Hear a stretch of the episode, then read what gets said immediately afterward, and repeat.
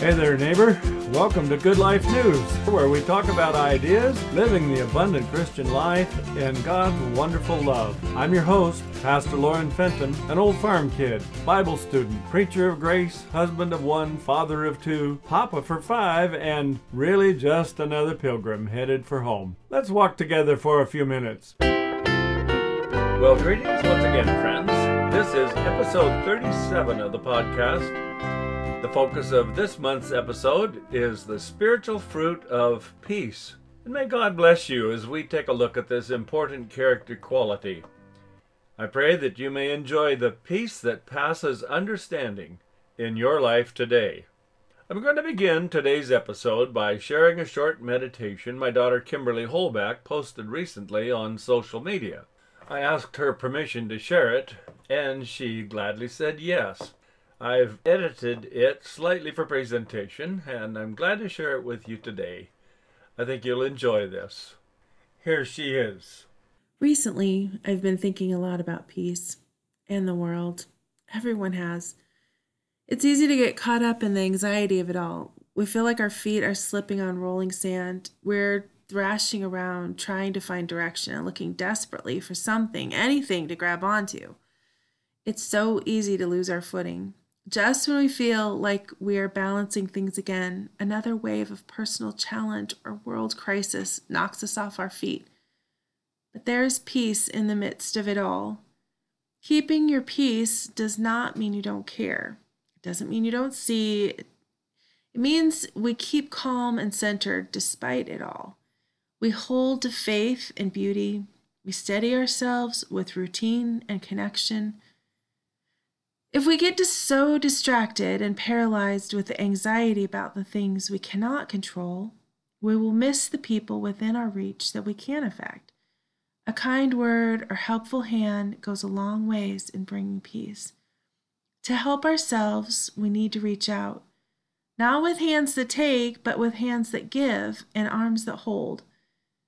I challenge you to see the needs in the people close to you be genuine and kind with those you love and even those you don't. The human phenomenon is that when we help others, it lifts our spirits too. Wishing you peace, love, and beauty today. Thank you, Kimberly, for those beautiful, encouraging thoughts. I really appreciate your willingness to share with our Good Life News podcast and blog friends. The Bible has a lot to say about peace. In fact, Strong's Expanded Exhaustive Concordance, published in 2010, lists 430 separate texts speaking of peace. One of the many names of God in the Old Testament is Yahweh Shalom. God is my peace. That's found in Judges 6, verse 24. This is found in the story of Gideon's call to raise up an army to defeat the occupying army of the Midianites. He was terrified when he realized the identity of the divine personage who appeared to him. The New Living Translation says, When Gideon realized that it was the angel of the Lord, he cried out, O sovereign Lord, I'm doomed. I have seen the angel of the Lord face to face. That's Judges 6, verse 22. The angel assured him that he would not die, so Gideon built an altar and gave it the name Yahweh Shalom, God is peace. Turning back even further in the Old Testament, we read in Numbers Then the Lord said to Moses, Tell Aaron and his sons to bless the people of Israel with this special blessing. May the Lord bless you and protect you. May the Lord smile upon you and be gracious to you. May the Lord show his favor and give you his peace. Whenever Aaron and his sons bless the people of Israel in my name, I myself will bless them. Numbers 6, verses 22 to 27 in the NLT.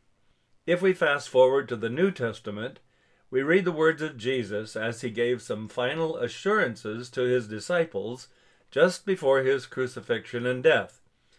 He told them, I am leaving you with a gift, peace of mind and heart and the peace I give is a gift the world cannot give.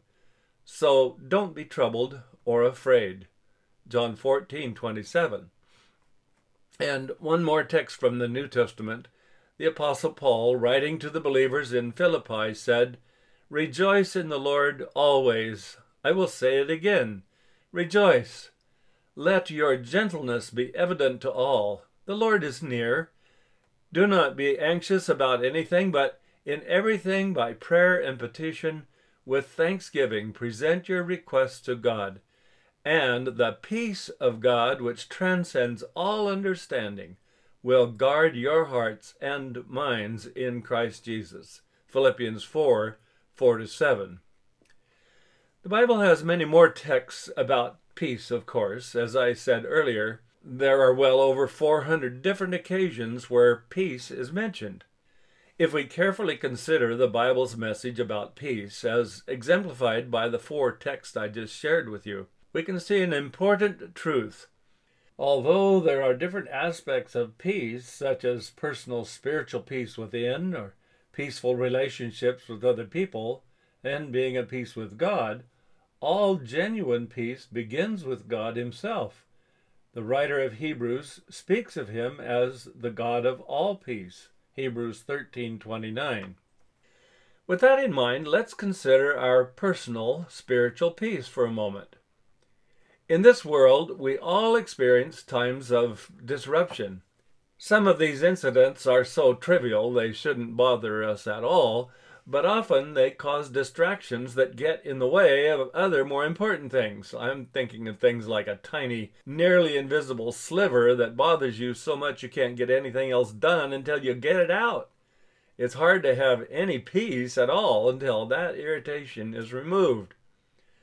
On the other end of the scale, I'm sure most of us have experienced major disruptive events that knocked us for an emotional loop and sent us spinning for a long time afterwards. Sometimes we never completely recover from experiences like this. They change our lives forever.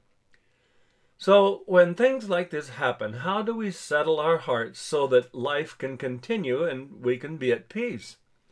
Here's a little story from my life many years ago. My family and I were living in Taichung, Taiwan. I was asked to lead some congregational singing at the start of several religious meetings. Another missionary, Mrs. Smith, played the piano for the singing time. Mrs. Smith asked me to hand her a list of songs ahead of time each evening so she would have time to practice. That was a perfectly reasonable request. Except it was not unusual that I would hand her the list just minutes before going to the podium to welcome the people. And that meant Mrs. Smith had no time to review the music before the meeting began. She was not happy about that, and rightly so. On one particular evening, the hall was filling with people, and Mrs. Smith was already at the piano providing some music as they found their seats. I had not yet provided her with my list. I hurried down the aisle and handed it to her when she finished the piece she was playing. Frankly, I don't remember the exact words of the ensuing exchange, but suffice it to say, she let me know in no uncertain terms how frustrated she was with me. I voiced some sort of defensive response, but she was quite angry. The time for the meeting to begin was only minutes away, and I felt terrible for causing her to be so distressed neither she nor I were at peace in that moment. But I had to go on the platform immediately. I turned and walked to the door into the backstage area, but I was still emotionally upset by all that had just happened. I knew I couldn't go in front of that audience and do my job without God's peace in my heart. Well, beside the steps leading to, up to the stage, I noticed a small closet. Quickly, I ducked inside that closet and closed the door, and there in the dark I prayed a quick prayer. Lord, I said, I cannot go out there feeling like I do right now. Please remove this angry spirit from me and give me your spirit. And I'm not exaggerating at all when I tell you that I felt God's peace enter my heart at that moment. He took away my bad emotions and replaced them with Himself. It was a moment of divine joy I have never forgotten. And not only that, afterwards I apologized to Mrs. Smith for causing her distress. She was gracious as always, and we continued working together until the series of meetings ended. Now, let me extend the point of that little story to our relationships with other people. Living at peace with our neighbors, friends, family members, church family, or anyone else begins with opening our heart for the indwelling of the Holy Spirit. When the Holy Spirit takes up residence in our heart, he begins producing the fruit of the Spirit in all of our relationships. Paul lists those nine fruits of the Spirit, focus of our study here in Good Life News podcast and blog for the first nine episodes of 2022. I mentioned them above, but I'm going to share them again right now. Here they are. These fruits are love, joy, peace, patience, kindness, goodness, faithfulness, gentleness, and self control. The third fruit, peace, is our focus today, of course. Our experience of personal inner peace and peace with other people both come as the result of finding peace with God. Searching for peace with God is a universal quest for every person. Someone voiced the idea that inside every individual is a God shaped space that can only be filled by Him. Money, lifestyle, advanced education, prestige, status, human relationships, or anything else other than God Himself cannot fill this void adequately. St. Augustine wrote, Our hearts are restless until they find rest in God. The good news about this, however, is that God is ready and willing to move into and occupy that empty space inside of us and fill it completely with His presence. There's no greater joy than allowing the great Creator of the entire universe to take up residence in our heart. Jesus says, Look, I stand at the door and knock. If you hear my voice and open the door, I will come in and we will share a meal together as friends. Revelation 3:20 and again from the NLT. Just imagine sitting down at a kitchen table, sharing a meal with the king of the entire universe, chatting about anything and everything just like two longtime friends might do. What incredible peace would fill that room Nothing, absolutely nothing, could intrude to disturb this sacred moment. Oh, friend, I want that experience, and it is the prayer of my heart that you also will hunger and thirst for Jesus and the things of God. I assure you, when He does enter your heart, He will bring the peace and joy that only He can provide. Well, thank you so much for listening today, and I pray that you have been blessed. I hope you can join me for next month's episode, and I'll be sharing some thoughts on the spiritual gift of patience. Watch for it on April 28. So mark your calendar, be sure to tune in, and invite someone else to listen with you. And as always, if you enjoy these podcasts and blog posts, please do share the links with your friends, your family, or whomever. And seriously, my many, many thanks in advance.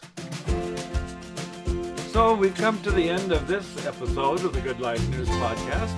If you would like to comment or join a conversation about today's content, please visit our website, www.goodlifenews.life. I'd love to hear your thoughts and observations. On the website's blog page, you can also find a complete transcript of the most recent episode, which will always be posted at the top of the page. If you enjoyed this podcast, you can subscribe on Anchor, Spotify, Google Podcast, and other podcast platforms.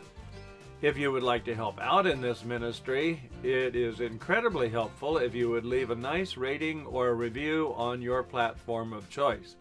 Well, thanks for listening, and be sure to tune in again next time as we continue our journey exploring more about God's love, His amazing grace, and the incredible good news of the everlasting gospel. Until then, walk in peace, live in hope, and hold your treasures with open hands.